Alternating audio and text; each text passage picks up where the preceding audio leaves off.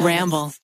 I've been trying to explore ways to increase my creativity lately, and listening to audiobooks with Audible has been one of them. I've made it a daily habit to listen to Audible every day for the past few years now, and I can honestly say that I found a lot of inspiration on how to tell my stories through the titles I've listened to so far. Audible makes it so easy to listen to because it's pretty much hands free, meaning I can listen to it as I'm driving, doing my skincare, or even when I'm cooking dinner. I don't need to set aside a specific time because I can pretty much listen to Audible whenever and wherever. Finding a new title to listen to is as easy as picking up my phone and scrolling through the app. They have thousands of titles to choose from, and you can easily sort by specific genres like romance, thrillers, or even nonfiction to find titles that pique your interest. Currently, I'm listening to First Lie Wins by Ashley Elston. The main character is Evie Porter, and she has the perfect life a doting boyfriend, a white picket fence, and a fancy group of friends. Except there's only one catch. Evie Porter doesn't exist. It's just a name given to her to complete her mission by Ryan Sumner, her boyfriend. I never want to pause this audiobook because it constantly has me trying to guess what's going to happen next. If you enjoy psychological thrillers that centers around a cat and mouse game, I definitely recommend listening to First Lie Wins. But Audible offers way more than just audiobooks. You can listen to podcasts like ours on their platform. They even offer Audible originals like words and music. They have musicians like Mariah Carey and John Legend give us personal peeks into their lives as they explain how they bring their creative visions to life on Audible's original series, Words and Music music. On top of that, they give raw performances on some of their favorite songs. If that's something that interests you, I definitely recommend signing up with Audible to browse their Words and Music original series. Audible members can keep one title a month to keep from the entire catalog. New members can try Audible now, free for 30 days. Visit audible.com slash rotten or text rotten to 500 500. That's audible.com slash rotten or text rotten to 500 500 to try Audible free for 30 days. Can you stop audibly eating fish sticks right now? Dried fish sticks in front of my face. Can you stop like drinking water, please? I know I made the grave mistake of drinking a whole can of sparkling water. So if you start healing some bubbles, if you start feeling a little burp into your ear holes, that's me. Ew, that's I hate that. Don't do that again. That was you. Hi, everyone. Welcome to Rotten Mango. This week's episode is hosted by, I mean, every fucking week is hosted by me. So, like, you just have to get used to it. I'm so sorry. I know that you guys can do better. And I really thank you for sticking around with me. Hi, my name is Stephanie Soo. and we're here with my fiance, Mr. Mango Butt. Now, today's, today's episode is going to be odd. It's going to be very interesting because it is about one of the most infamous, notorious Russian serial killers. And I have to say, Russian serial killers are a whole nother, they're just a whole nother game. I don't even know what to say. Like some of them are insane. One of them, one of them was called the chessboard killer. And the whole reason he was called the chessboard killer was because he had this life goal. You know how like some people are like, oh my God, I want to grow up and go to college, right? He was like, I'm going to grow up and I'm going to kill one person for every square on the chessboard, which happens to be 64 fucking people. So he's like, I'm going to go kill 64 people. Are you gonna talk about him today, or No, he was actually inspired by the person that I'm to talk about today. So I'm to do him next. Well, I'm not to do him, obviously, but I'm to do a podcast on him next. So this man, the chessboard killer, was actually inspired by today's topic. And I mean, use the word inspired very loosely. And his name is Andre Chikatilo.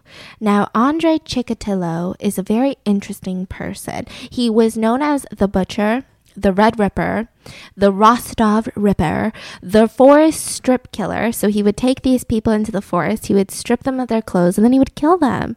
And so those were the names that he was, he was given, which is fascinating because I had a whole list of names that I think would be so much better for him. oh yeah, The Bonbon Killer. The what? The Bonbon Killer. What is the bomb killer? So the whole reason that Andre Chikatilo goes on killing over 43 different people, 43 guys, over 43 different people, was because he couldn't get a bonbon. He couldn't get a boner. Bonbon. Yeah, that's that my a s- short nickname for boner Oh, because boner sounds just really. wait, bonbon is something. It's also a dessert. I. Oh no, bonbon. Like some people in Chinese use that as. Uh, oh, as boner, Because bonbon means a stick. but also you, he like goes. that's why you a- say bonbon tongue, like lollipop, like stick oh, candy. Oh, Don't tell my safe bonbon Todd. What's wrong with you? Why are you just exposing me left and right? Anyways, Oh, bonbon. Yeah, the bonbon killer. Or the no boner for you. Or the just erectile dysfunction. Like mm-hmm. that would be a good name. Oh, the ED killer. That stands for erectile dysfunction killer. Because here's the thing. He goes on rage killing 53 different people all because what? Because he couldn't keep a boner. I'm not even kidding you. I mean, this is insane. I feel like these are the types of things that you think are like stereotypical serial killers. Like I feel like before you get into true crime, you're like, I don't know, why would someone go and rape 43 women and children? Oh, maybe they're just overcompensating for the I fact that they have a small rape. weenie. Well, he rapes in his own unique way. He rapes. Oh, He. oh. Mm, okay. got yeah, it. he already knows the story's about to get dark the minute that I said that. That's that's very interesting phrasing. He he has a penis, but it's a knife. What? Yeah, it's weird. So we're going to get into that. It's all sorts of weird, trust me. I mean, I don't even I've known about this case for so long and I just knew that I could not talk about it in mukbangs because it has it has disembowelment as one of the centerpieces. Disembowelment is when someone takes out your bowels. So they will cut you open and they'll take out your intestines. Oh, like they're trying to sell your liver and shit. Yeah, but they don't take out your liver. So it's called disembowelment because they take out your bowels. So they cut at the bottom of your stomach and they take out your stomach, your large intestines and your small They intestines. detach it. yeah, no, they keep it attached to you, but they cut you open and they just Oh. put it out of your body. So it's like laying next to you. Oh my god. And now, mind you, if you guys have like went to um, any sort of anatomy class, your small intestines and your large intestines, like they don't really stick together. Like it's not a heart that you can hold. I mean, it's like piping. Yeah, can and they're that? really, really long. Yeah, so they're just all hanging out outside of oh you. Oh my god. Yes. Wait, so he doesn't kill you?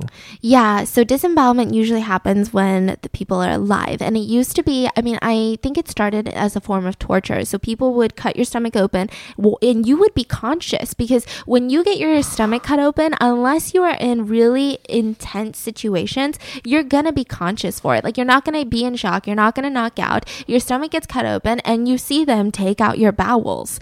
And then they're just hanging out and then they leave you to die. They leave you to bleed out. So while you're bleeding out, which by the way takes hours, you just see your bowels laying right next to you and you can't really do anything about it. What are you going to do? So that's why I didn't really say this in a mukbang because like could you imagine, right?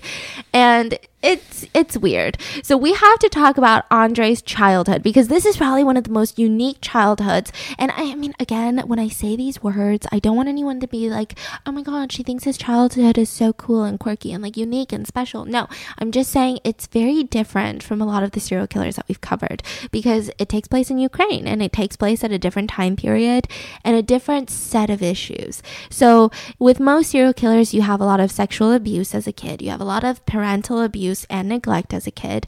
And this one, you don't really have that. You just have a shitty world that was that he was born into.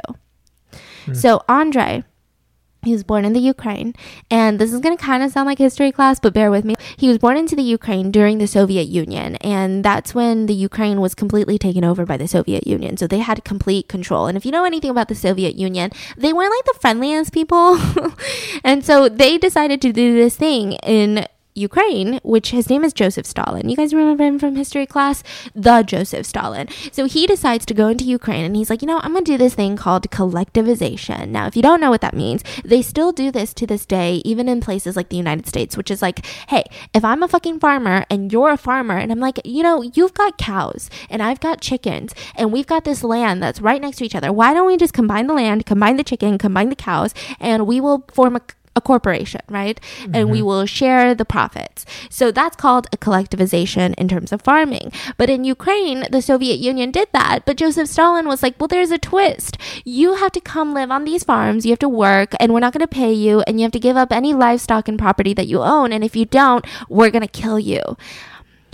So there really wasn't a lot of choices, I guess is what I'm trying to say. And so, you know, Andre's dad and his mom were laborers on a collective farm. So they had already moved into this little tiny hut on a collective farm. And when I say tiny hut, like I feel like I mean, it's like a tiny just a room. Like it I don't even think it had a bathroom in it, right? Mm. So they're living in there and they give birth to Andre. And they don't make any wages from their work. So every single day, all day, all the parents do is work on this massive collective farm. And let me tell you, the Soviet Union had really intense job requirements. Like they they did not let you dig around on this farm. And so they would never get any wages. But what they got was this small, teeny weeny little piece of land behind their hut. And they're like, hey, plant some shit and eat it. Mm. And they're like, okay, but here's the problem. First of all, the ground is like dead over here. Like, this is really not fertilized soil. Second of all, like, what about all the other things? Like, they would have to trade their tiny bits of food for other things that they needed, such as like clothing and shit and Yeah. shoes. And so they just were constantly hungry. I mean, to describe how hungry they were, poor people in Ukraine at the time, they ate a lot of bread. They didn't get meat, they didn't get seafood, they didn't get vegetables or fruit. They ate fucking bread, right? And it's kind of like that everywhere. Like you eat more bread and rice and all these cheaper grains, right? But Andre didn't have a piece of bread until he was 12 years old. Like that's how poor he was. What did he eat? He ate tree bark.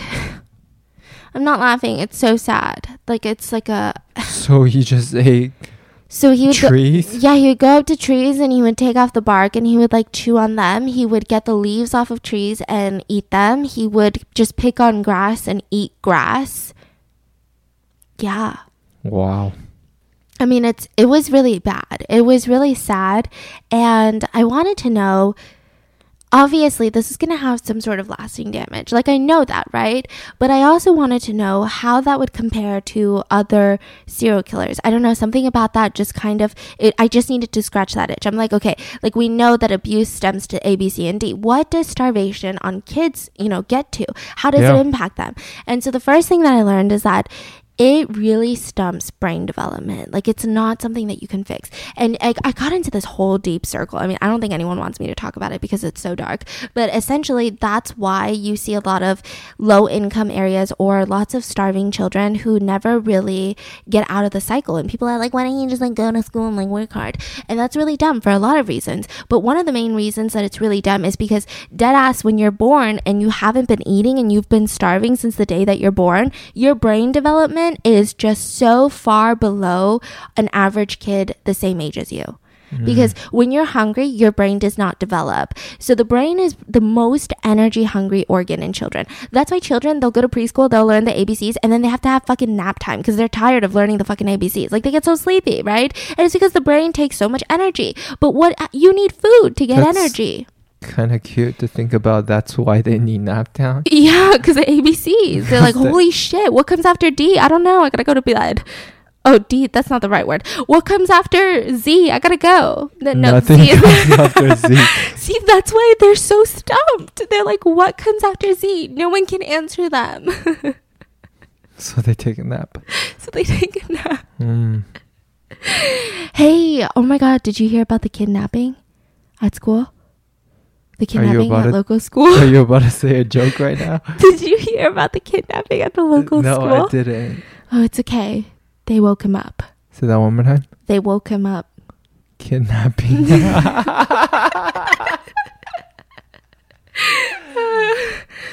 That was good. All right. We're All going to hell. yeah. okay. Sorry. Back on track. So it causes that. It causes them to be academically really bad. They get depressed. They get anxious. And it's one of those things where you guys hear about it all the time, I'm sure, is when you're missing one of the more primary sustenances to life, such as shelter, love, and food. Your brain is so focused on getting that that you need to survive that you cannot focus your energy on like developing your personality and like becoming smarter for your future, right? And so that's why kids that grow up in these situations, they can't get themselves out of it. So it's not as easy as being like, just go to school, like you'll be fine. Um, so this was what was happening to him. I mean, he was freaking starving, and he just would tell his mom, like, "Listen, mom, I'm really fucking hungry." And his mom, as kind of like a little small story to share with her young impressionable son. But I also thought, Yeah. you know, with starvation, you know, remember the story we talked about? There's also like psychology to the Oh. right. Don't don't they get a lot more protective of things and Yeah, so the they did a study and i don't know how many people they studied for this but it seemed to be a lot. They would study people who had really intense starvation not like oh, i'm a little hungry or like i didn't get brand name food. Like i'm talking starvation right Yeah. as a kid. And they even did analysis of them when they were 40 years old and now they are either middle income or even upper class people who are living their lives right? And they mm-hmm. notice that they have this intense sensitivity to a lot of things. So they will be a lot more sensitive when they feel as if anything is being taken from them. And they do tend to become very, very anxious people, even when they're in their 40s. Mm. Even if they stopped living in such conditions like in their teenage years. But that's how impressionable, you know, that's how much damage is done with starving kids. Wow. Yeah, so it's really intense. And then there's a lot of like personality development issues because, I mean, you can only imagine how protective and how almost different like you have to survival mode, right? Yeah. You turn into like an animal. You just want to survive. Yeah, and then if you can't have time to be a kid, like when you're an adult, I can't imagine what happens. Like that's the issue. When kids can't be kids, like even with other abuse, it's the same thing. You can't be a kid after you've, you know, suffered so much abuse and trauma. Like what mm-hmm. happens? So he was experiencing that. And so he's like telling his mom, but uh, th- back in the day in Ukraine, this was kind of the norm at the time because it was a really rough time. So there was this massive famine going on, and a lot of it had to do with Joseph frickin' Stalin's collectivization. And so around 11 million people were dying, and about from the 11 million people, around 3 to 7 million of those people were from Ukraine. So it's not going to be a situation where he's like, How come all my friends have food and not me, mom? You know? And so the mom is just like, Listen, you can't think like that. Like, stop complaining, stop crying about having no food. And then she was like, Did you know you have an older brother? And he's like, Wait a second, what do you mean? I've never had an older brother. I've never met my older brother. I've literally, it's just been you, me, and dad in this one room hut. And she's like, mm-hmm. no, no, no, you idiot. You had an older brother by the name of Stepan. No, I loved him so much.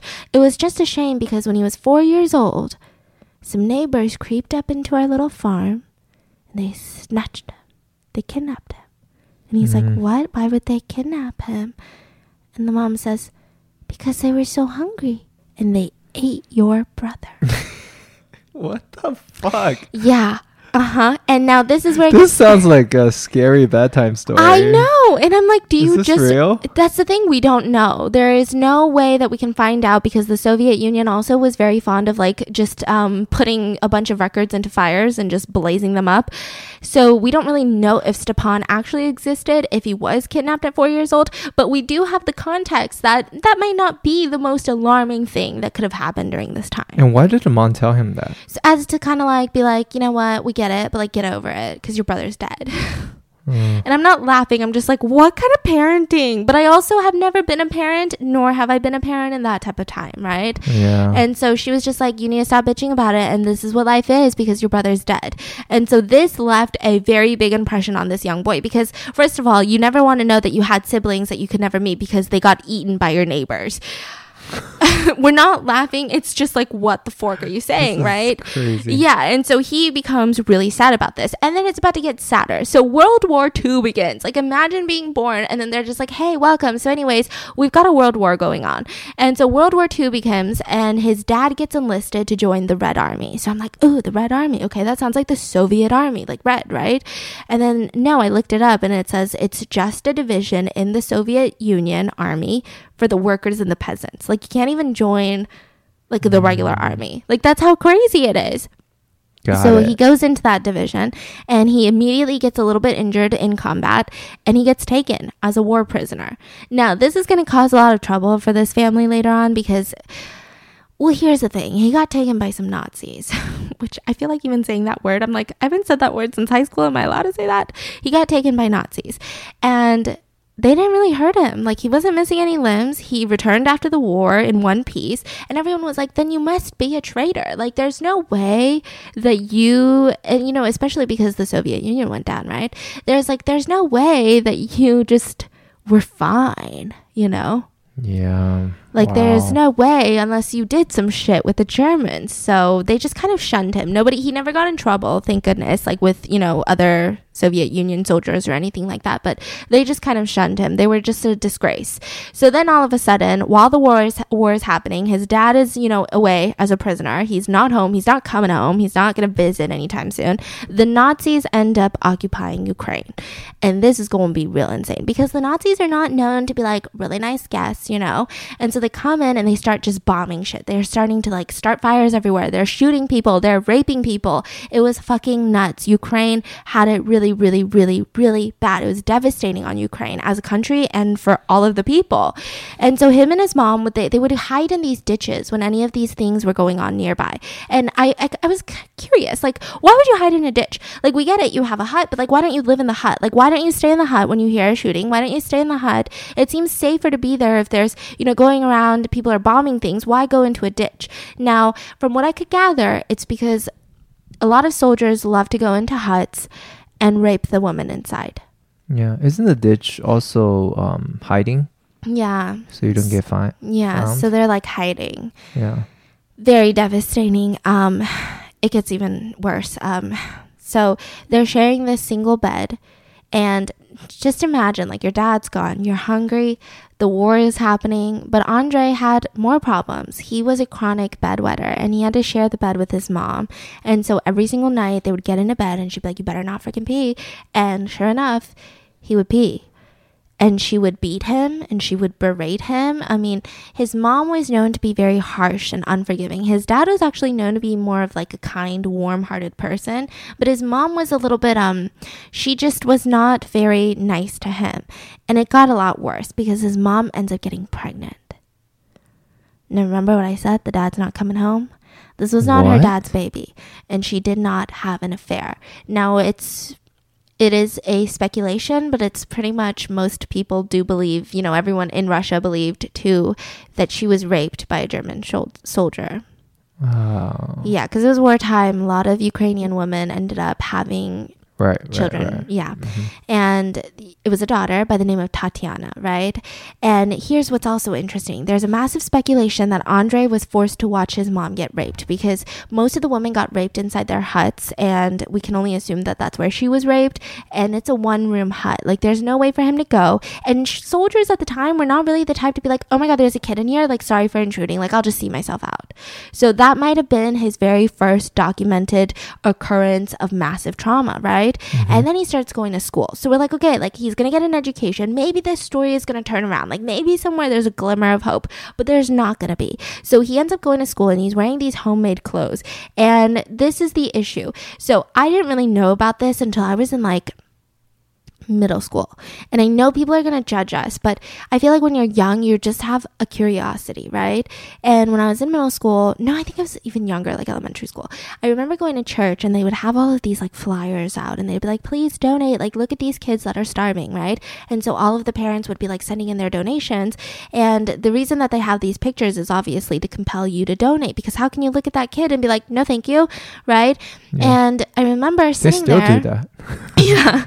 And I remember sitting there with all of my young friends, and the one thing that we noticed is that, wait, like some of these kids, and we weren't saying this in any other way, but like just pure child curiosity of like, I don't understand something, right? Which is some of these kids in the pictures, they were so thin everywhere, but they kind of had a protruding belly. Do you know what I'm talking about? Let me show you a picture. It's actually a situation that happens a lot. There's two different situations, right? Uh-huh. So you have one where there's just a calorie deficiency, which Mhm. means you will see what you kind of envision in your head of someone just being all bones, right? That's they just don't get enough calories in the day. Now with this one, they get calories, but they get them either from sources that are not normally processed by the human body, such as tree bark and leaves and stuff that normally your body is not used to eating, and you also have such a lack of protein that your stomach just like starts doing some weird shit, okay? Like bacteria in your stomach starts going haywire and you you end up with a very swollen feeling belly. And a lot of the Mm. times that belly can be quite painful, right? Got it. So the rest of you could be very, very thin and frail looking, but then you have this little belly. And this is important. And a lot of it can come down to fluid retention too. Anyways, so he has this condition. So he's been starving and he has no protein in his stomach. So he's got a swollen belly and he's got swollen ankles and he's got a swollen feet, which is also another side effect of this starvation, right? And once he gets to school, I mean, the other kids, they really were not eating a lot either. Um, they were all kind of starving. But of course, with every school, there's different people and different households and different things. And he starts getting bullied because he has a swollen belly. And everyone's like, why do you have that belly? And they just started laughing at him. And to make things worse, as they were bullying him, there'd be a lot of times where he would faint. Oh my god. So he just was so malnourished that he would just faint nonstop. Like he would faint in class all day. Like the bullies would yell at him and then he'd faint and then he'd walk home and then he'd faint and then he'd faint at home. Like he was just fainting nonstop, right? And he was also very weak. Like he was not the type to be like, you better shut the fork up, you little bits, right? He had really bad self esteem. So he ends up starting to read at home and he's like memorizing data. Like that's his favorite thing. He loves to get books and like memorize the shit out of books. And it's interesting because he has bad eyesight, he has poor memory, and he has these massive headaches, but he still became the editor of their school newspaper by the time he was 14. He becomes the chairman of a students' communist party. Um, I know that's really, really. I mean, I guess at those times that's the type of um, newspaper or Yeah. things you would do around. Yeah. Yeah. Yeah. Yeah.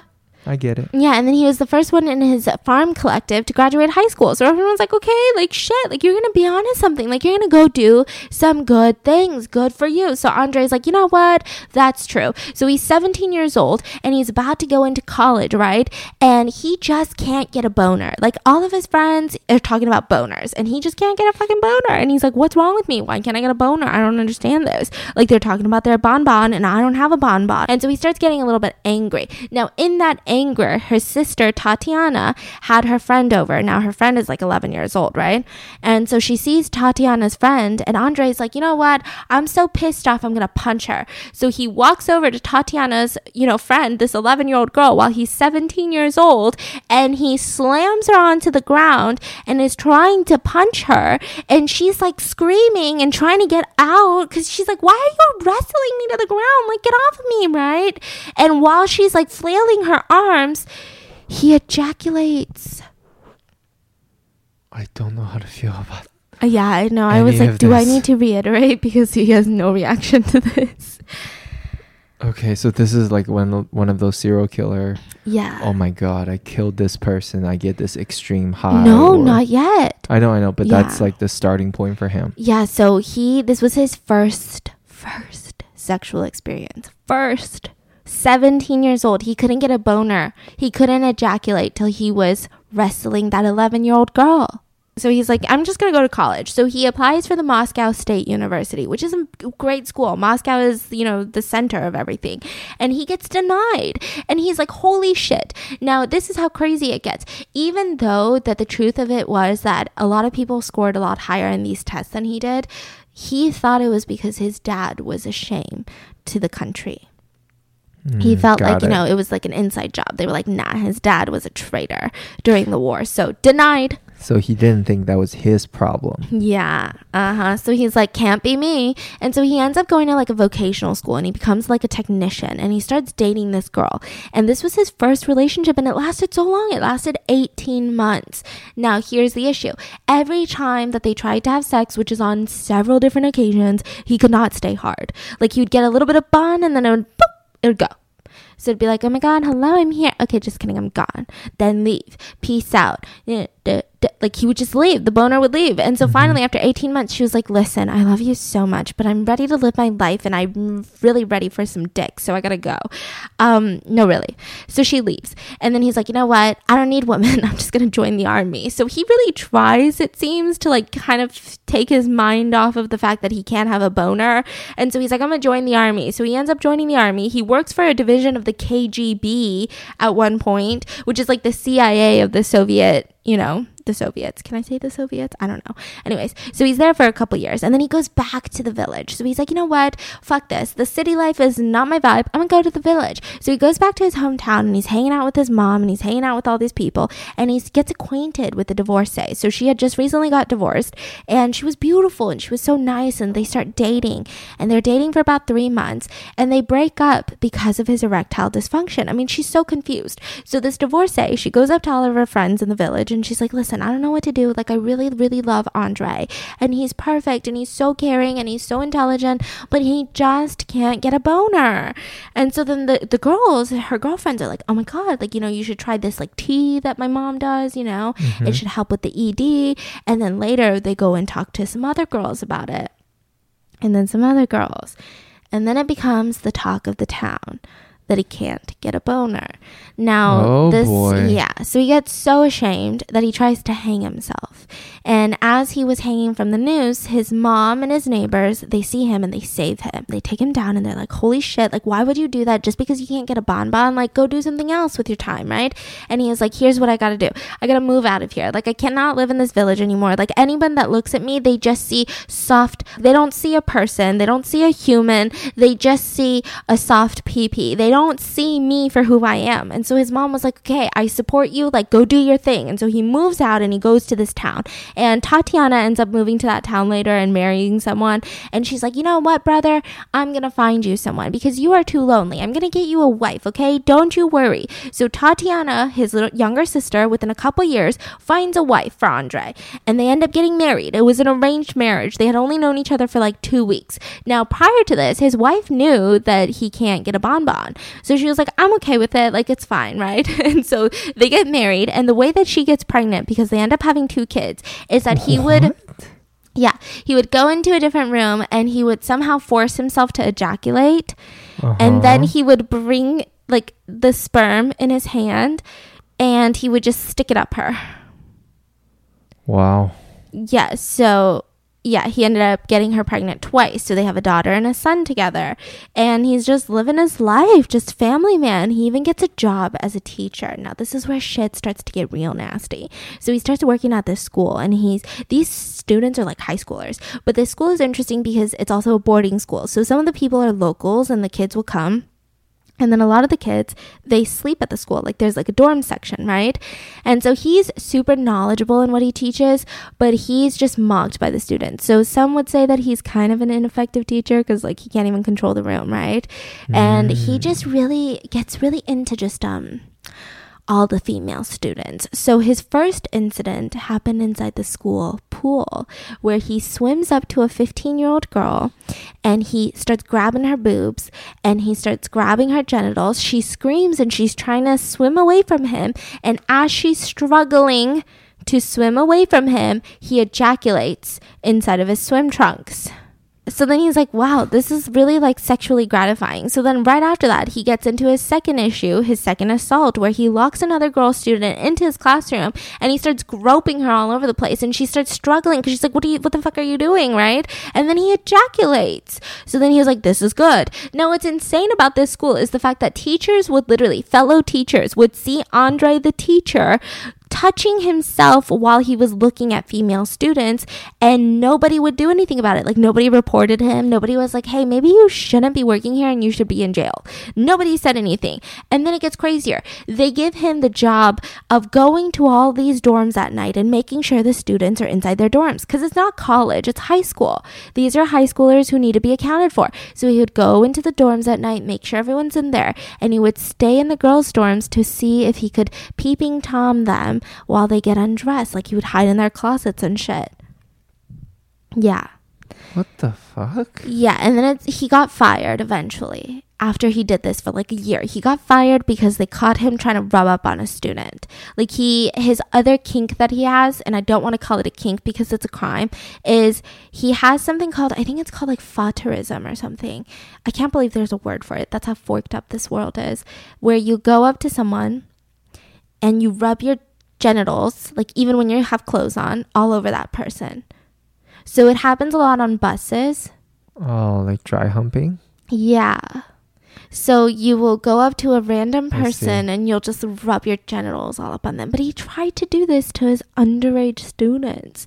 So then that's when the teachers were like, listen, we're not going to put you in jail, but like, you should resign. You know, we got a lot of complaints that you're, you know, assaulting our students. And he was like, you know what? I will resign. So he resigns and he starts working at a new school. And then they get multiple reports of child molestation and he would molest both genders. So they were like, you got to go. So he gets fired this time. And he's like, you know what? I'm done working with kids. They don't listen. They don't like me. I'm over it. So he ends up getting a job as a factory worker. So he's a supply clerk. Now, this is very pertinent because that means he has to travel all throughout the Soviet Union to purchase materials.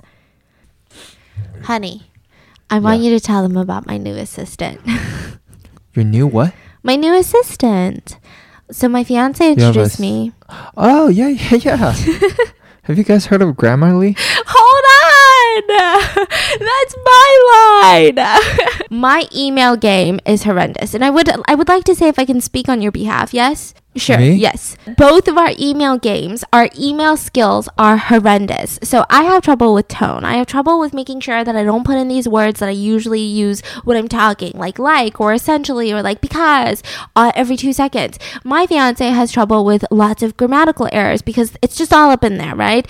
And so we use Grammarly on an every single day basis. It's amazing. So it's a digital writing assistant that helps over how many people? Freaking 20 million people. More than 20 million people. That's insane. Is that That's insane? he said, that's insane. Grammarly helps over 20 million people put their best words forward. Wow. Whether you're writing an email to your professor or to your boss or on a Google Doc, Grammarly will not only check for spelling errors, but it'll also check for grammatical errors. And that's just the free version.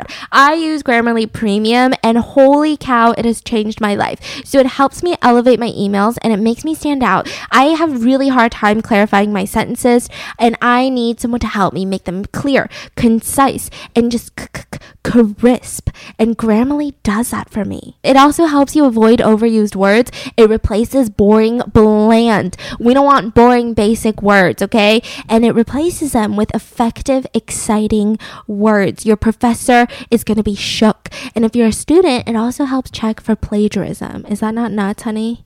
It's nuts. it's nuts, we tell you. So if you guys are interested in upping your email game like I have and using Grammarly every single day like I have, and it's not just email; it, it does everything. yeah. So it does Google Docs, it does text messages, which is insane because if you guys know me, I love to just think about my text messages for like five hours straight. You can put it on your Facebook Messenger too. So make sure to get 20% off of your Grammarly premium when you sign up at grammarly.com slash rotten mango. What is that, honey? It's Grammarly.com slash rotten mango. What percentage off is that, honey? Twenty. And how do you spell Grammarly? G R A M M A R L Y. Dot com slash rotten mango. I'm sweating. Was that your first spons ever? No, first time spelling. Because Grammarly does it for you. Let's get into the murders. I'm sorry, I had to interrupt with that quick moment because, yes, murders are interesting, but, you know, having good emails are, is just as interesting, honestly. Murder number one. This is when he really starts amping shit up. In this town that he lives in, he decides to secretly purchase a second home. Now, this second home is like kind of like another hut. Like, it's not really a home. It's not like really like a Kanye West situation where he's got like 25 homes, you know, 25 sitting on 25 mil. That's Drake. So he has this home, right? And he wants to have this home so that he can assault people in it. That's his game plan. I mean, it's weird because he can't get a boner, but his dream is to just go around raping girls. So he's like, this is what I'm going to do. I'm going to buy this house. I'm going to feel confident and I'm going to rape a bunch of girls. And so December 22nd, three so days. That's that's when he's switching into a full-on criminal. Yeah, so he's like, you know, I love groping these girls at school, these underage children at school, but I want to rape them. Yeah. Killing. No, he wants to rape them. Okay. Yeah. So he's like, I'm gonna rape them. So he finds this young little girl by the name of Yelena. And she was um when I say young, she was nine years old. What? Yeah. Holy fuck. He's fucked up. Yeah, and so he lures her to the secretly purchased house and he wants to rape her because that's his game plan. This is his rape house. This is where he's going to rape all these girls and these children and these women. But he can't get hard. And he gets so mad that he can't get hard. He's like, what the fork, right? And instead of really diving deep and going to see an erectile dysfunction doctor after this moment so that he can go on with his plan, he decides, no, this is not cool. This is not okay. And he starts to angrily choke the nine year old girl until she's knocked unconscious. And then he starts stabbing her three times. And as he's stabbing her in the chest with a knife, he ejaculates. Wow. And so after he ejaculates, he realizes that she's still not dead. So he's like, oh shoot. So then he strangles her some more and then he throws her body into the river.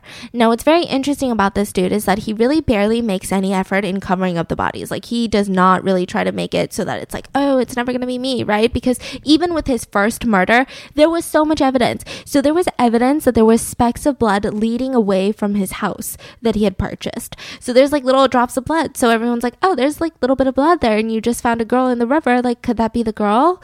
And the police were like, nah. And then the neighbors, they were like, oh, no, we saw him that day. The day that the girl went missing, we saw him. And I don't think he was alone. And the police are like, nah. And then to make it even crazier, a bunch of eyewitnesses were like, no, I saw a man that looks exactly like Andre, and we saw him at a local bus stop talking to this young girl. And the police are like, nah, What's wrong with the police? because they decided they wanted to arrest someone else. So they arrest a guy by the name of Alexander, and he's a 25 year old laborer. And he was already, he had served for rape and murder of a teenage girl. And my question is, how do you serve for the rape and murder of a teenage girl? You should still be serving, like, you should still be in jail. But he was a free man. And so he gets arrested because of his, you know, background, his criminal record. And they search his wife, and his wife was wearing this sweater, and it had a little bit of blood on it. Now, that blood matched Yelena's blood type. So back then they couldn't really match the blood like DNA analysis, but they could find out the type of the blood. So if it was like, oh, Yelena is type O blood and the wife's sweater has type O blood, then it's like, oh my god, that could be Yelena's blood. Now what's interesting is Yelena and Alexander's wife, who the sweater belonged to, had the same blood type. That's but the- fucking crazy. And that to them, that's done. Close. Yeah, they were like, it doesn't matter. Like, it doesn't matter if you were cutting a cucumber and accidentally sliced yourself because that is the same blood type as Yelena. This blood type thing is going to drive you so insane later on in this story. So then they have this huge trial for Alexander, the 25 year old, and the, he has an airtight alibi. His wife is testifying, saying, literally, we were home together the entire day. His wife's best friend was over at their house the entire day. And the police say, listen, we're going to put your wife in jail for an accomplice to the murder of Yelena, and we're going to charge her friend with perjury for lying on the stand. So he's like, Well, I don't want that to happen. So he confesses to the crime. And then the trial happens. And in front of the judge, he says, Listen, I retract my confession because I was, I mean, I maintained my innocence. I was forced into confessing. And throughout all this, what was uh, Andre's response or Nothing. He was just going home to his wife and kids and hanging out, being an impeccable family man. That's what his wife would say about him. Just a really good family man. wow? And so he was convicted and sentenced to death. And he was shot. My God, that's two lives on his hand already. Yeah. So, I mean, well, essentially what happened is he was sentenced to death. And then they were like, no, actually, we're not going to kill you. We're going to give you 15 years in prison. And then Okay. Yelena's family was really pissed off. So then they retried him. And then he was convicted again. And then he was executed via a firing squad. Now, firing squad is also very interesting. wait, wait. wait. Why, why did they retry him again? Because Elena's family is like, how are you going to let him off? And the judge was like, well, it's because he retracted his confession, and that was all the evidence that we had. And Elena's family, because their nine year old was murdered, was like, that's not good enough. Like, no. And so Oh, they put up a fight, and I am not blaming Elena's family because I can only imagine the pain that they're in, right? Yeah. And so he gets a retrial, he gets convicted, and then they execute him via firing squad. Now, firing squad is really intense. So the way that they do it is um, you don't aim for the head, right? They get a bunch of military per- people, they line them up, and then usually there's a couple victims. It's not even just like one person. And they're all standing there, turned around, handcuffed, and they have this paper target on their chest And they don't aim for the head because they don't want any disfigurement in the face so that they can be buried with their families, right? And it's just insane. The reason that they do it is because you never want to know who gave the lethal shot. But that's where it gets bad. They're just like firing nonstop. And then someone yells stop and they stop. But that doesn't mean everyone's dead. Like someone could literally be feeling all of the bullets and just be laying there. That's when the sheriff will go over and check if everyone's dead. And if they're not, he'll do a mercy killing and shoot you. I'm like, that's the worst thing this ever. This is crazy. This Yeah. is freaking crazy. Yes. The reasoning behind people doing this is everybody, let's do it together. It's a party. what a solution to Yeah. a problem. So also I think it's like the feeling of like nobody's blood's gonna be on your hands because you don't right, even right. know. But what what it, what a solution. Like Yeah. what like that's insane that somebody came up with this Yeah. idea. I think it's worse. I'd rather be okay, this comes from a very privileged, you know, position, but I'd rather have a guaranteed. Like I'd rather be one person next to me being like, You're guaranteed going to die, other than like, Oh, you're gonna maybe have ten bullets in you. We don't know Well, yeah, obviously. Yeah, yeah. Like, Sorry, like who wants to be shot by 10 people? Yeah. That's how they did it. wow. Yeah. And so obviously Alexander is getting die like he's dying from this firing squad. He loses his life. And I mean, I don't necessarily know if I can say an innocent life was lost, you know, but I will say he did not deserve to die for a crime that he didn't commit. Maybe he deserved to die for the other crime that he committed, but that's a different story, right? But also, how do we even know he committed that crime now that we know that the police system is so forked up right now? And all while this is happening, Andre's going around and he's like, wow, I just realized something that when I stab someone, I've got the best ejaculations that I've ever had before. Okay, so he became a stabber. Yeah, and the way that he escalates is unlike any other I've seen before. It is devastating what he does. Like the way he escalates. Usually you see a difference in serial killers since their beginning and then you have this like middle ground where they're like you're like okay, this is their pattern, this is their MO. And then you have the end where they get real crazy. And usually that's how they get caught because they get so risky, right? And it's just too often and too many people. But for him, the escalation on just the savagery of his crimes is insane. So the second murder happens to a 17 year old girl by the name of Larissa. And Andre is walking out of a public library and he sees her at a bus stop and he's like, Hey, do you want to go into the woods and like drink this bottle of vodka that I have? And she was like, Sounds good, right? So they walk into the woods together and then he throws her onto the ground and he rips off her clothes. And again, he couldn't get hard. And he gets so mad. He's like, Why the fork can't I just rape someone? Like, hello, that's all I want. Like, maybe I could stop killing if I could just rape people. Um, not really good logic, but you get it. And so then she's screaming, and he's like, Oh, come on, like I can't focus with you screaming, like I need to get hard. And so he grabs a bunch of mud, which will then become a pattern that he has, and he shoves the mud into the victim's throat so that she can't scream. So she's got all this mud in her mouth now, and he starts beating her and strangling her because she keeps screaming. And then he feels this insane need to mutilate her. So, I mean, he was just exiting a public library. I don't really think that he had any intention of killing someone that day. So he didn't have his knife on him. He couldn't stab her. He couldn't really do anything. And so he's like, what do I do? What do I do? And so he uses his teeth to tear her nipples off. Holy fuck. And then he strangled her until she died and then covered her body with leaves and branches. Like, I'm telling you, he didn't even try to cover it up like that, which is very odd. Like, it's almost like he didn't care if he was caught. I mean, I don't understand what that could be. He just didn't really go through any extremes to make sure the bodies weren't found. And by the way, he left ejaculation, like semen, all over all the bodies. Yeah. I wonder, do you think this has to do with his mom that was uh, raped? Oh. You know how, like, and maybe that's why he can't get and maybe that's why he seeks such extreme. That image was so. mm, What happened to mom? Her, uh, his mom was also very violent and very traumatizing, mhm. and that was his first impression of sex or whatever, and that just left a trauma on him, and he never got it fixed. and he just proceed That down is this so path, scary.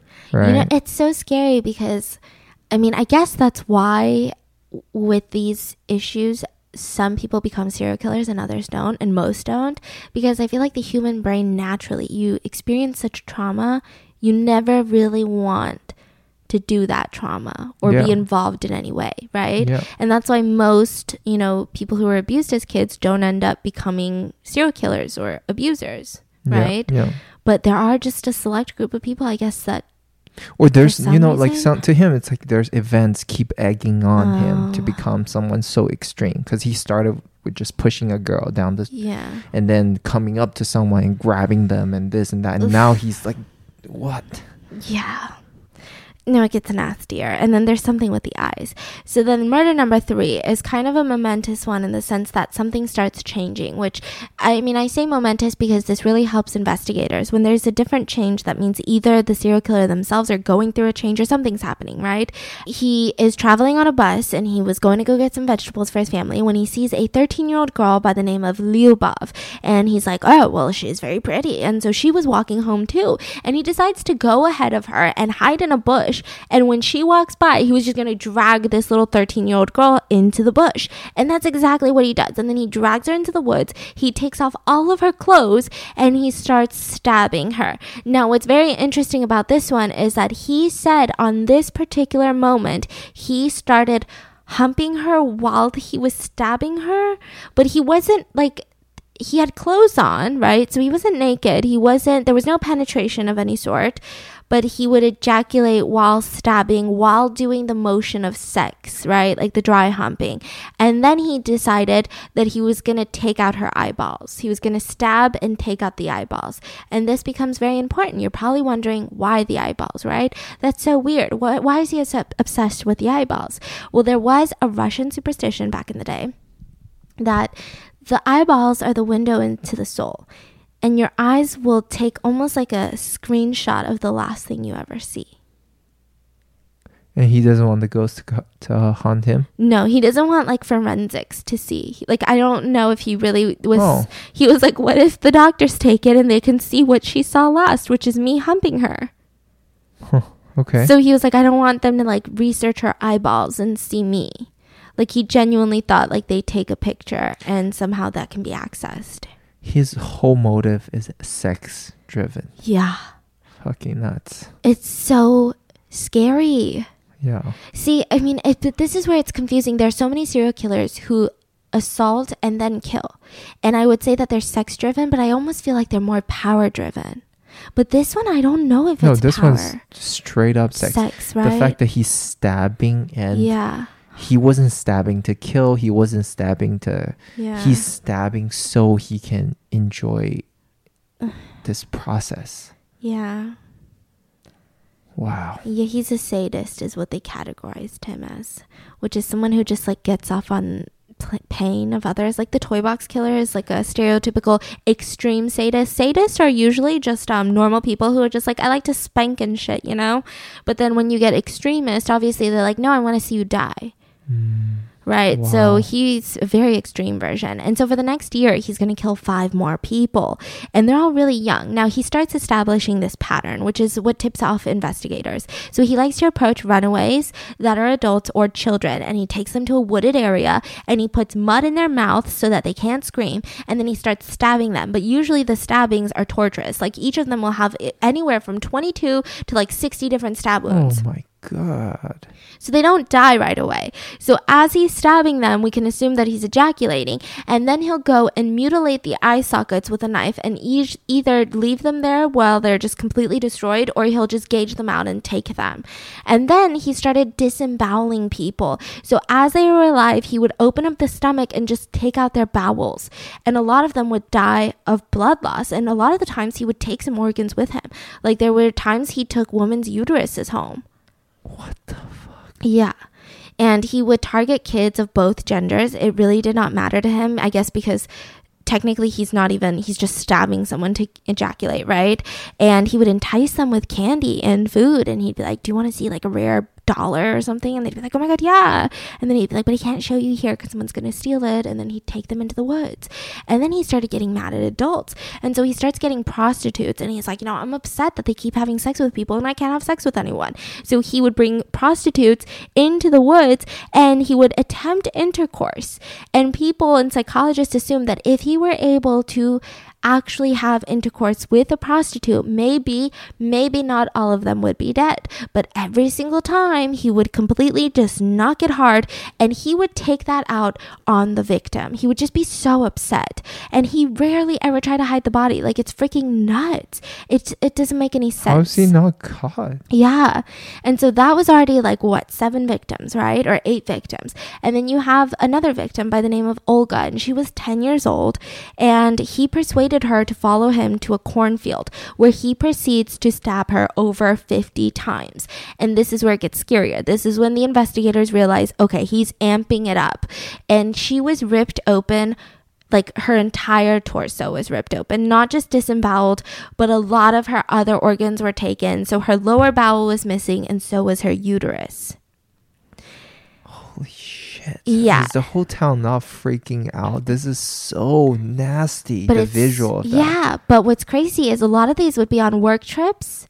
So they weren't necessarily all in that town. So they'd be like the town and then the next town over. And back in the day, especially when, you know, the the Soviet Union was around, it just was not that organized. Mm, okay. And there was also this stigma that I read where the Soviet Union refused to believe that they had a serial killer. So they didn't even investigate for the longest time because they said serial killers are the thing of the West. Like America has serial killers, but not Russia. That's what they said. really? yeah, they were like, no, that's an American thing. Like, no, we don't have serial killers. And then Andre was like, Huh. oh, sure, okay, that's cool. And he started kind of partaking in cannibalism. He said that he didn't love it super much. Like, he wasn't like trying to take their, you know, flesh and like store it in his freezer and feed it to his kids.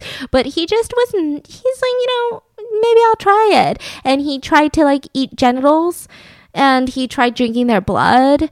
And what's even worse is a lot of the times, I mean, imagine this like your nine year old goes missing. Don't imagine it. That's too dark, right? These nine year olds, they'd be found with them being disemboweled, and most of the little boys, they'd be completely castrated. So they'd have no penis, right? He'd cut them off, and then he would stuff those genitals into the kid's mouth.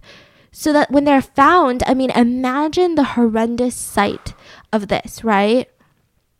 So the investigation starts off, and they start sending in a bunch of police forces from Moscow, and it was called Operation Forest Path. And I think that's where we get the name Forest Strip Killer, right? And there was about 10 investigators, and they're like, okay, maybe we do have a serial killer. And they had a couple theories. So because the murders were so brutal and savage, and the disembowelment, and it just was becoming very precise, like the way that he would cut the torso, he would do so in a way that there wouldn't be massive blood splatter to him. He's freaking experienced. Yeah. now. So he can't like walk out of the woods just covered in blood because it's like, whoa. But then also, like disemboweling someone, that's a lot of openings. That's a lot of blood that's going to be everywhere. So Yeah. he was becoming incredibly precise. And so their theory was okay, first of all, these are organ harvesters. Like they're trying to sell these organs for transplants. That's why these organs are missing. There's no other way. And then the theory number two was, uh uh this is a satanic cult. They were like, Mm-mm, it's a Satan panic, a satanic panic. Like people are going around praising the Satan, and now we're gonna just like see a bunch of kids murdered, right? And then theory number three was like, or it's just a really mentally ill individual. We don't really know, right?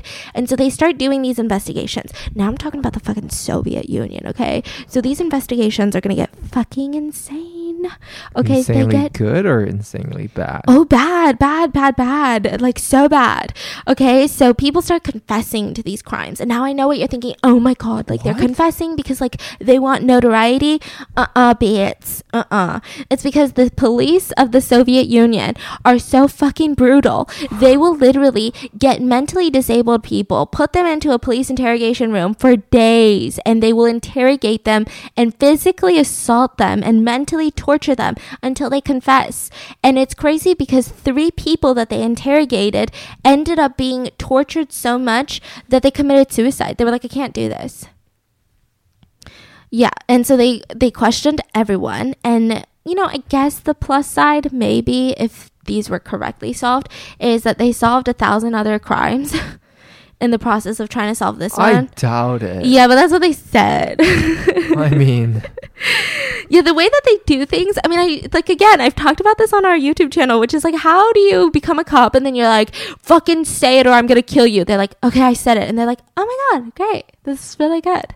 And then someone else gets killed, and then you're like, how is that possible? Like, what do you mean, you freaking idiot? Because that's not a real confession. You literally coerced a confession out of them. Like, what do you mean? And that's exactly what the Soviet Union police force they they did. They had all of these people who confesses to a bunch of crimes, and they're like, see, it's not a serial killer. We've got like four different people that confess to four different crimes. Like, all of them killed like two people each. That's not a serial killer. And then all of a sudden, they find more dead bodies. hmm And so they're like, oh, well, um, that's a little bit awkward because they've been in police custody. Huh. That's weird. And so they're like, okay, I guess we need to release these people. So they release those people and then they get thrown off because now he stopped doing the eye thing. He stopped taking out the eyes. And they're like, what does that mean? Like the police are like, is there some symbolism behind that? Like, why doesn't he want the eyeballs now? And it's just because, honestly, like the police are looking so deep into it. Like, what's with the eyeballs? Why won't he take the eyeballs, right? But in reality, Andre just learned that it was just a tale. He was like, oh my God, that's a superstition. I thought that was real. And they're like, no, medically, it's not real. Like his friends were talking about it. And he was like, that's so funny. And then he stopped doing it. Yeah. But then the police are like, what do you think that means? Right? Because, I mean, it seems like it means something. And then he decides to go on a rampage and he just kills a bunch of people. He kills a woman that he knows and her 10 year old daughter. He kills a bunch of teenage boys, and all of them are getting more and more torturous. And a lot of the times he would go home and eat the upper lip of his victims. Like he would cut off the upper lip while they were alive. Oh man. Yeah, and he Why? would eat it. I don't know. He just Okay. really liked the upper lip and the nipples. Oh. And the tongue. He really likes tongue. Oh. And so then he gets arrested. But I know what you're thinking. Wow, did he already kill 53 people? No, he didn't. But this is his first arrest. So he gets arrested. Two undercover cops are following everyone. They're following the fuck out of everyone. Everyone in these towns that they found a dead body in, they are female undercover agents who are wearing plain clothes that are like, kidnap me. And then you also have like a male undercover agents that are just looking like regular passengers on a train, but they're scoping out people, right? And they see him and he's hanging around a bus stop and he's talking to so many women and they're like, why is he talking to so many women? And then they see him on the bus and he's just going up to random women, not even during rush hour, not saying that that's good, but you get it, right? Not even during rush hour. Like the bus will be empty. A woman will just be standing there and in front of everyone, he'll just go up to the woman and start like rubbing his balls on her. I mean, they're fully clothed. And then the woman will literally scream and run away. And then he'll just be unfazed and then go approach another woman and like rub his balls on her. He has no Yeah. freaking. They he doesn't care. He, He doesn't care. what the fuck? And so the undercover cops, they arrest him because they're like, you can't do that. And when they search his body, they find an eight inch knife, a bunch of pieces of rope, like long rope, and a jar, a fucking jar, dude, like a Costco jar of Vaseline. And what did they think? They were like, oh my God, he's the killer. So they take his blood type, but his Uh-huh. blood type was A. And the semen analysis indicated that the killer's blood type was AB. Shut the fuck up. So How they did he do that? So, turns out that Uh-huh. his blood and his saliva are type A, but his semen is AB. What? I mean, I, I don't know if that's like abnormal, but I mean, I can't imagine like blood type being the indicator of things. So what? Yeah. I don't understand. Yeah, so like when they take his blood type from his blood or Uh-huh. from a sample of his saliva, they Uh-huh. get blood type A back. But when they take a sample of his semen, they'll get AB back. That's so crazy. Yeah, but they didn't think that that would happen, and so they were like, "Oh, you're blood type A, so you're just a regular creep. Like you're not, you're not the killer. You're just a fucking other creep, right?" And so they're like, "Oh, well, I guess you can only just spend three months in jail." And so he spends three months in jail, and he gets released. And they had put him in the suspect list, and that suspect list was massive. But essentially, they never really followed up on him. They never were like, "Oh, we should go back and check up on that dude," right? So he's just on this massive list somewhere in like a data room and he becomes very low profile for the next year. So he for the next year he doesn't kill anyone. And then and then he's like I need to go to Moscow for a work trip. And that's when at the airport he sees a beautiful woman by the name of Natalia. And that's when he decides to kidnap her, stab her 38 times, and just leave her, like literally in the busiest area. And so everyone's like freaking out, right? And the police are like, okay, we need to check all the flight records because it happened at an airport. Hmm. But he took a train. He did not fly. Why was he at the airport? He just happened upon the airport. Yeah, so then he was like, oh my God, the, police didn't catch me. And so he get ballsier. He gets even crazier. He's like, I'm unstoppable. Literally, I, I laid low because I got arrested for three months. But holy shit, I just murdered someone in Moscow. And like, when you think about Moscow, it's like, think about in the US, the most intense police force you can think of, and then getting away with a crime from that police force. Then you could fucking go anywhere and commit crimes because you're like, whatever, what can Arkansas police do to me, right? I mean, I don't know. They could be really good there, right? And so he gets really ballsy and he starts murdering more people. And that's when the police do something really crazy. So this was the first case ever in Soviet Union history, right? Where they had gotten a psychiatrist to do a full consult and profiling of a serial killer. And this was the moment that they finally just said, okay, Russia's got a serial killer. So they didn't admit that all these killings are f- coming from the same person. Yeah, they were like really trying not to, is what a lot of people were saying. I mean, I don't know. I haven't really talked to them. you get it. But like a lot of reports are saying this was like a huge thing in Russia because the people were like, oh, I'm pretty sure that's like one person. But they're like, mm. no, no, no, don't worry about it. And so this doctor comes on board and his name is Dr. Alexander. And he makes a profile, like a 60 page profile. And he was pretty accurate. He said, listen, this serial killer is about 40 to 50 years old. He was probably somehow abused or experienced lots of trauma as a kid. He cannot flirt with women, but for some reason, I believe he is married, probably has children of his own, and probably has some sort of erectile dysfunction because we cannot find sexual assault, but we do find ejaculation on the bodies. Wow. So we don't find, you know, tearing or anything like that, but we do Yeah. find lots of semen. And they also said, you know, he probably travels for work because a lot of these murders happen on weekdays and they're kind of all across a couple different towns. So it sounds like a traveling for work type of Ah. Does he travel for work? Oh yeah. What does he do? He's a supply clerk for a factory, remember? Oh, So he like goes and he like buys these raw materials. got it. And they said that he uses a knife as his penis. Like psychologically, the knife that he's holding and inserting into these people is his penis. Holy shit. I know. This profiler is so good. Yeah, he's really good. And imagine like I just I don't know, something about that knife and the penis scares me so much. Yeah. Just the way that it was sentenced together, like he uses a knife as his penis, like psychologically, that's his penis. I don't know. Yeah. And so the news finally starts to break, and everyone's like, holy shit, we got a serial killer on the loose. And he starts meticulously reading the news. And so he's like, you know what? I'm gonna fuck with the police. So he stops killing for like a year. He takes a fucking break. And then finally, he's like, I can't do it anymore. Like, I need to kill. And so he finds a woman by the name of Irina. She's 18 years old, and he kidnaps her, brings her into the woods. And this is when he's like, It has been so long. Uh-huh. And so he cuts her while she's alive from the neck down to her genitalia. Oh, He completely cuts off one breast and he cuts out her eyeballs and he buries her. And so we can see that there is a massive escalation of these crimes. And then it gets even worse. So his next couple victims, he will actually remove, cut off their noses from their face while they're alive. And I'm not talking like Dr. Miami. Like, he will literally cut off the fucking nose. Like, not like a scrape on the nose, not even like a tip of the nose, like, not a piece of the nose. Like, he will cut off the nose. He's trying to make this seem as nasty as possible. That's just what he gets off on. Oh, Yeah. I see, I see. and he likes to now because he is directly associating the ejaculation i mean it's kind of like wanting sex to last longer right you're like yeah like let's have fun right it's a it's a wednesday night and so for him that would mean that the victim would have to stay alive and so it becomes a lot worse for the victims he starts cutting off tongues while the victims are alive and he starts doing some weird shit. I mean, I don't even know how to even think about the psychology behind some of this. He would cut off the tongues of these young boys and then he would grab the tongue and run around just like dangling the tongue in the air, like whipping it around like a pair of underwear, like while the boy is dying.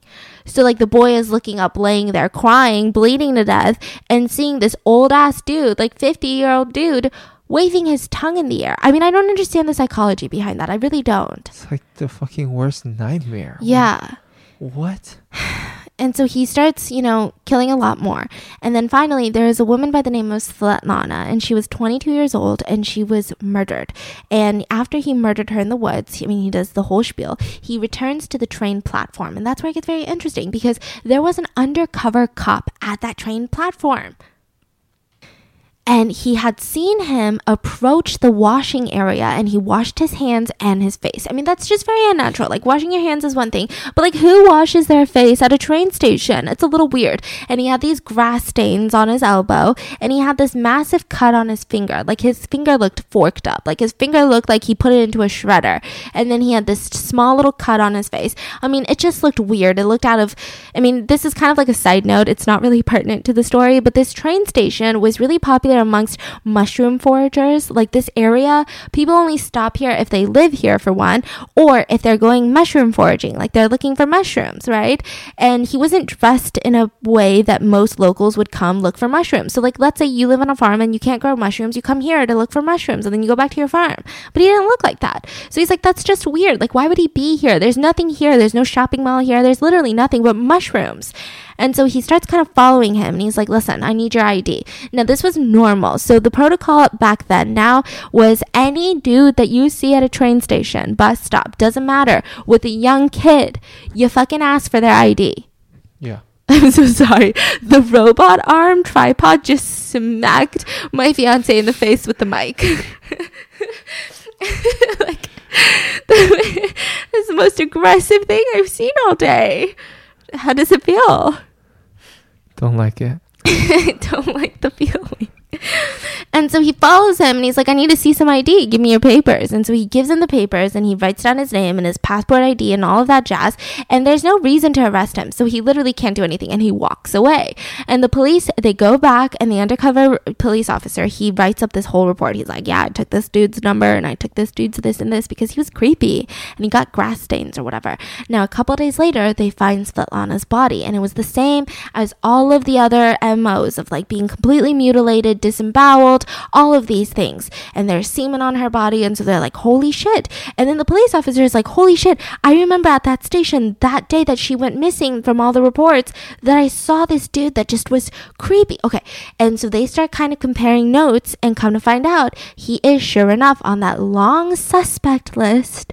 Remember when he got arrested the first time? You freaking found him.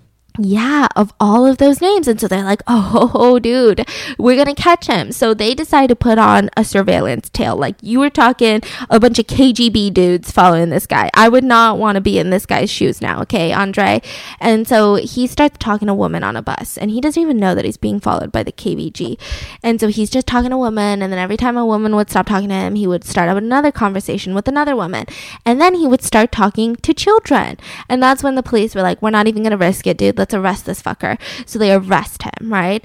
And they're like, you're going to confess. They stick him in a KGB cell. I don't know if that's different from a regular police cell. I think that it is, though. And they have 10 days. Otherwise, they have to legally let him go. They have 10 days. And so they're like, we're going to do all the KGB shit. Okay. So they start fucking with him. And they're like, listen, most of our evidence is circumstantial. So we need to make sure that he confesses. Otherwise, we don't have a case. And then in 10 days, he's a free dude. And so they start doing all this crazy test and they redo the test. And I don't know if they got his semen. I think that they did. Um, but um, they tested his semen and it was a match to the blood of the semen on all the bodies. So it was AB. But again, think about how many, there's only like how many blood types out there, right?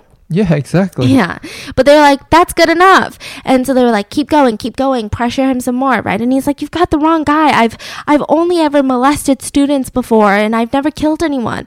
And they're like, What? And he's like, Yeah, yeah, yeah. Like I'm just a child molester. Like I I'm not a killer. Yeah, again, what? Right? And so then the doctor comes in, and this is where it gets weird. The doctor what that did the profile, Dr. Alexander, Oh, yes. he comes in with his 65 fucking page profile and he smacks that fucking novella down on the table. And he reads page by page the profile. Why this? He thinks it's going to fuck with him psychologically. So he sits there and he reads page by page. Within two hours, uh huh. He's crying and confessing to the murders. Holy shit! This doctor is Yeah. fucking Insane. talented. No, I mean, that's what everyone says too on Reddit. They're like, that doctor seems scary good. Yeah. You He's know? probably the most competent person I've heard in a long time. yeah. Yeah. wow. Yeah, so he comes in just reading his novella that he had wrote him.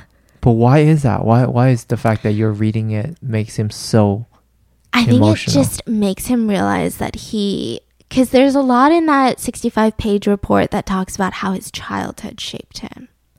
So I think it was a feeling of he felt understood.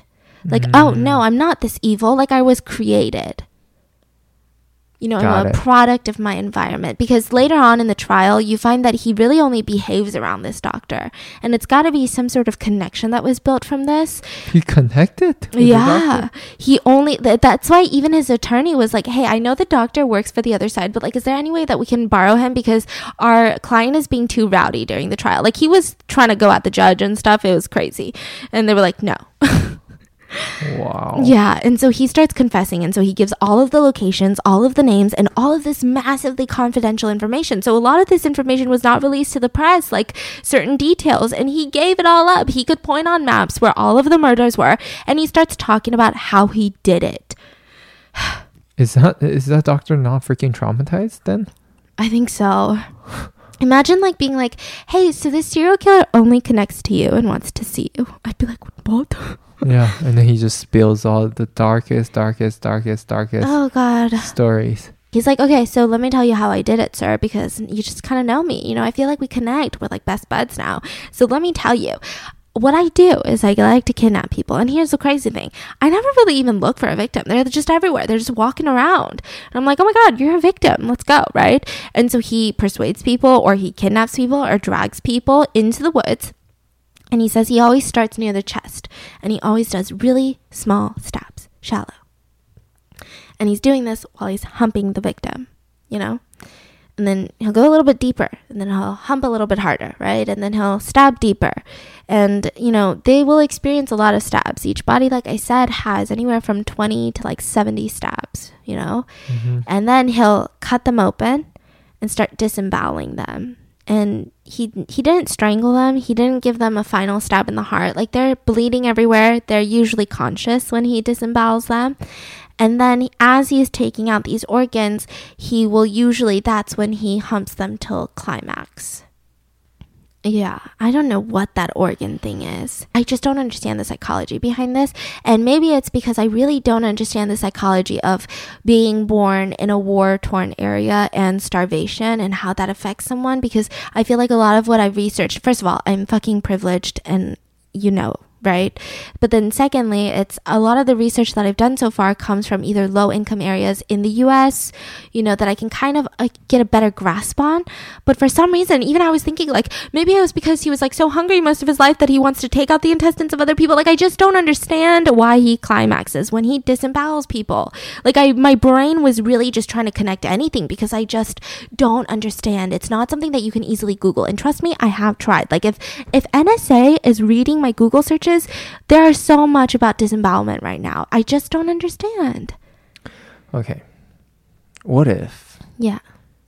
All right, this is really nasty. Okay. Okay. What if you're saying that he's ta- using the knife as his, you know, hmm penis? Then he's treating the stomach as A vagina? disembowelment will symbolize, you know, Food? no, the other party climaxing, for example, or whatever. Mm, oh no. I don't know, right? Like that's Yeah. where you're. Because like what does that visual do for him? there's something in that visual. Right, because you're saying what is he Yeah. stabbing a little, he's humping a little, stabbing a lot, humping a lot. So he's like doing all Oh these like gosh. interactive back and forth. Yeah. Oh I don't god. know. It's really gross. Oh, Okay, and then it gets grosser. He says he likes to um eat the lips and tongue and nipples a lot. So he'll cut them off and sometimes he doesn't like eating them, but he'll always chew on them for a little while. I don't know why he f- yeah, I'm holding on to my desk right now because now it's gotten to the really gory part and I don't know what to do. Um and then he would lay there as they're dying and he says he loves listening to them die because it's like that relaxing moment. So you just lay there. So he confesses to a total of 53 murders. Now it's suspected that there's a lot more, but this is what they get them on the conviction of. Like it's like American serial killers too. You know, they're always convicted of a certain number, but it's speculated that it's upwards of a different number that's like in a totally different ballpark, and you're like, what the fork, right?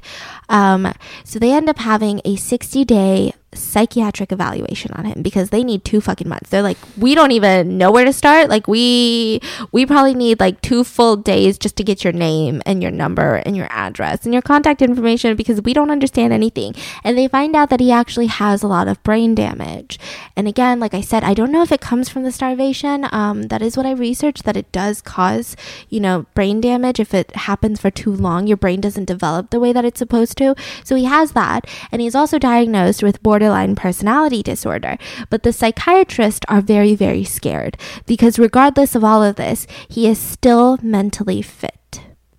He's not insane. He's not fucking psychotic. so they're scared because he's very scary, more scary. Yeah, because it's a little bit less scary when they're so out of it and they think they're on Mars and they're fighting aliens, right? Then it's like, okay, this is really scary that the human brain is capable of that, but at least I can sleep at night knowing that there's not someone out there that genuinely knows what they're doing and loves killing people in this way, right? But they're Right. like, oh no, he genuinely knows what he's doing. Now you're probably thinking, what about those wife and kids? Where are they, right? And so his wife and kids, I mean, this is a whole other story. Imagine the heartbreak. So for the longest time, his wife, you know, when he first got arrested and he spent three months in jail, right? His wife believed that he was arrested for protesting. So there was like a bunch of buildings that were being built in the local area and they didn't want the buildings there. Like the locals were like, we don't want these buildings here. Like, why are you guys putting these buildings here? And so we started protesting on the streets. And then um, apparently that's why she thought that he went to prison for three months. Not because he fucking was like molesting people. She was like, oh my God. And what's crazy is she's like, I mean, this doesn't make any sense. Like, you're telling me that one of the most brutal sexual serial killers that ever existed in Russia is my fucking husband that I've never once had sex with? Like we've never once had sex. Like there is never any sexual tension between us. He doesn't try to have sex. He doesn't try to talk about sex. He there he doesn't even like sex. He hates it. He can't get hard. Like what do you mean? Right? And she's in denial. And so she's like, "No, this you've got the wrong person. There must have been a mix up. Like no, this is the Soviet Union just blaming a bunch of people that are innocent, right?" Yeah. and she says something that I find very interesting. She says, "You know, he could never hurt anyone. He could he couldn't even hurt a fly." And I find that interesting when people say that because I don't know one person who hasn't killed a fly before. Like it's just a weird. I know it's an exaggerated saying, but like when you're I don't know, it just rubs me a little weird. I just don't find it a good way to describe someone. But also I see it as how how crazy that he switch on and off his whole persona and his crazy mind. Yeah. He must be really oh like you know a total different pers- person yeah. in front of everyone else. That's what his kids thought of him. Like very passive, like just calm, like kind of almost too soft. Like not really a strict, stern dad, you know? Like not the type that's gonna be the one yelling at you. And, s- then yeah. okay, and then what the kids thinks. Um, they didn't really say too much other than that he was always very passive with them, never violent, never really abusive or anything. Um, so they ended up all changing their names and moved away and never like stuck around for the trial, which like, yes, thank you. Um, because sometimes you do hear about families that have been so brainwashed by these manipulative killers that they stay for the trials and stuff. No. And so there was going to be a massive trial in Russia. 53 counts of murder and it was insane. The fact that he, I mean, I saw pictures of this, it's fucking nuts. He was dressed like, first of all, a Russian mobster. Second of all, they had to stick them, he had to be in court in a cage because they didn't want the family of the victims to try to kill him before the trial was over. So he was in this iron bar cage and they had this massive bench in there and he would just sit there, but he would sit there like a Russian gangster. Like he wouldn't sit upright, like, oh my God, like I'm attentive. Like he'd lean back, he would unbutton his shirt so his little chest hairs pop out. It was so weird. The pictures are out of this world, right? So he's sitting in there. The relatives, anytime their relative came up, like they're like let's say we're talking about, oh, okay, Svetlana, she was murdered in this way. Like a bunch of their relatives would start fainting or just busting out crying. Like imagine the trauma and then you're talking 53 families. Like imagine that, right? And then he has the balls he has Andre has the balls to go up and he starts talking about his childhood and he's like, "Listen, it's because my mom was so mean and she talked about cannibalism. My brother was eaten by a cannibal. You know, my life is sad." And then the judge would yell at him and he would say, "Shut your fucking mouth. You're not insane."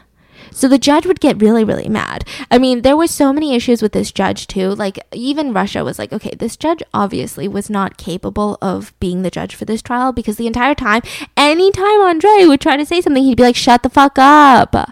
Um, I'm not kidding. Wait, wait, wait. The judge is telling him Yeah. to shut up? Yeah, so he'd be like, "Why'd you do it?" And then Andre would be like, "I did it because," and then the judge would be like, "Shut up."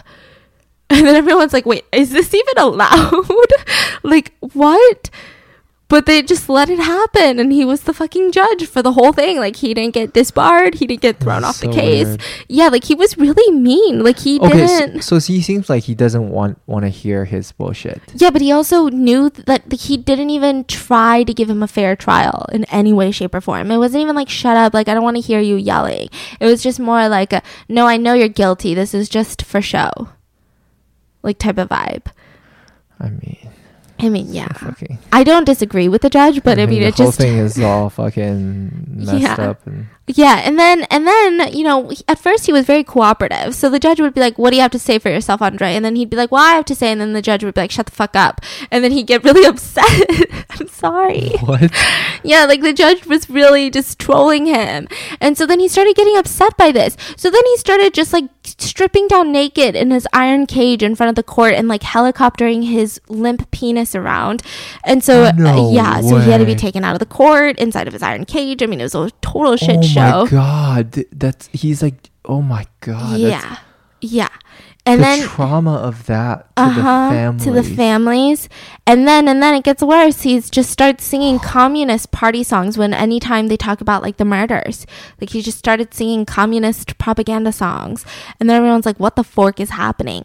And then they were like okay we need to get the psychiatrist to testify because he seems insane. Like everyone all the press is like wait is he crazy then? Like because nobody just strips down naked in the middle of the court during something like this. Like that's not in your best interest and you only do things that are in your in your best interest when the stakes are so high probably because something's wrong with you right so then the psychiatrist, they testify and they say hi um, we've never seen him like this which makes us believe that this is all a calculated show yeah. he is very different from when we had seen him for two months straight. He is very different from all the times that we had visited him in jail, in prison, awaiting trial. So, this to us as professionals seems highly calculated. Good. So they didn't fall for it. Yeah, so they didn't fall for it. And then another crazy thing happens. I mean, this trial was a shit show. So one of the relatives of one of the victims, they got a giant piece of metal and as he was being transported out of the iron cage, threw this giant chunk of metal straight at Andre and he got hit in the chest, right? And he flies back. And the police are freaking out. They're trying to get Andre away. And they're also trying to arrest the relative of one of the victims because you can't do that. Like, you can't be in the court of law and throwing pieces of metal at people who haven't been convicted yet, or just anyone, right? Even if they do get convicted. And then all this makes me want to cry. All the relatives of all the other victims shielded him so the police could not get to him. So they like formed this massive circle and they locked arms and they would not let the police through without, they were like, you gotta fucking hurt us to get through. I know. Yeah. So all of that takes place in the trial. And finally, the jury comes back and he was convicted. Well, I don't even think they had a jury, honestly. Um, it, he was done for, right? So he gets convicted of 52 of 53 of the murders. Uh-huh. So 52 counts of murder. And for each offense, he received a death penalty. So they were like, you gonna die 52 times today. Like, you gonna come back to life. We're gonna fucking kill you again. And then we're gonna do that 52 times, right? And that's when, during the entire time, he was just flinging his dick around and like acting like nothing's wrong. He gets so angry when he realizes that he's gonna die that he throws the bench as he's walking out of the iron cage across the courtroom, screaming all this like foul language. And then he goes back into his cell and his lawyer tries to appeal it. And the Supreme Court of Russia was like, I don't think so. So it gets rejected. So then he was like, you know what? This is really unfair. So what I'm going to do is I'm going to ask the president. And it was then President Boris is his name. President Boris. He said, President, dear President of Russia, love you so much, by the way. Love the work that you're doing. Can you give me a presidential pardon? And he's like, no. so he gets rejected from a presidential pardon.